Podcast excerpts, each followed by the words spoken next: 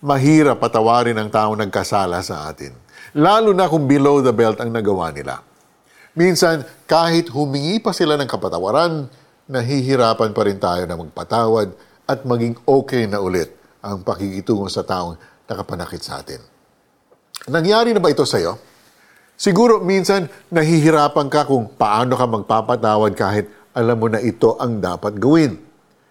Isipin mo na lang kapatid, what would Jesus do? Ito ay magandang itanong sa sarili tuwing nakaka-encounter tayo ng ganitong eksena sa buhay. Natatandaan mo ba kung ano yung sinabi ng Panginoong Hesus sa Ama habang siya ay nakapako sa krus? Ang sabi niya, Father, forgive them, for they do not know what they do. Instead of cursing those who betrayed, mocked, and tortured him and asked for his death, Jesus asked the Father to forgive them. May mas masakit pa ba sa ginawa sa kanya ng mga taong tinuruan niya habang nandito siya sa lupa? Iniwan siya ng kanyang mga disipulo. One betrayed him and the other denied him three times. Naranasan din ni Jesus ang mga bagay na nararanasan natin at mas malala pa dito. Kung nahihirapan tayo magpatawad, humingi tayo ng tulong sa Kanya. Let's pray. Heavenly Father, I'm struggling with unforgiveness right now.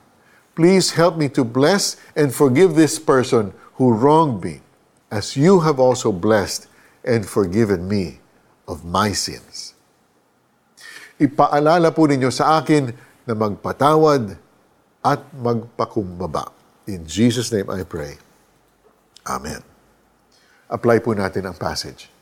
Lumapit sa ating Panginoon at manalangin. Ipanalangin ang sarili na magawang mag-forgive sa taong nagkasala sa iyo.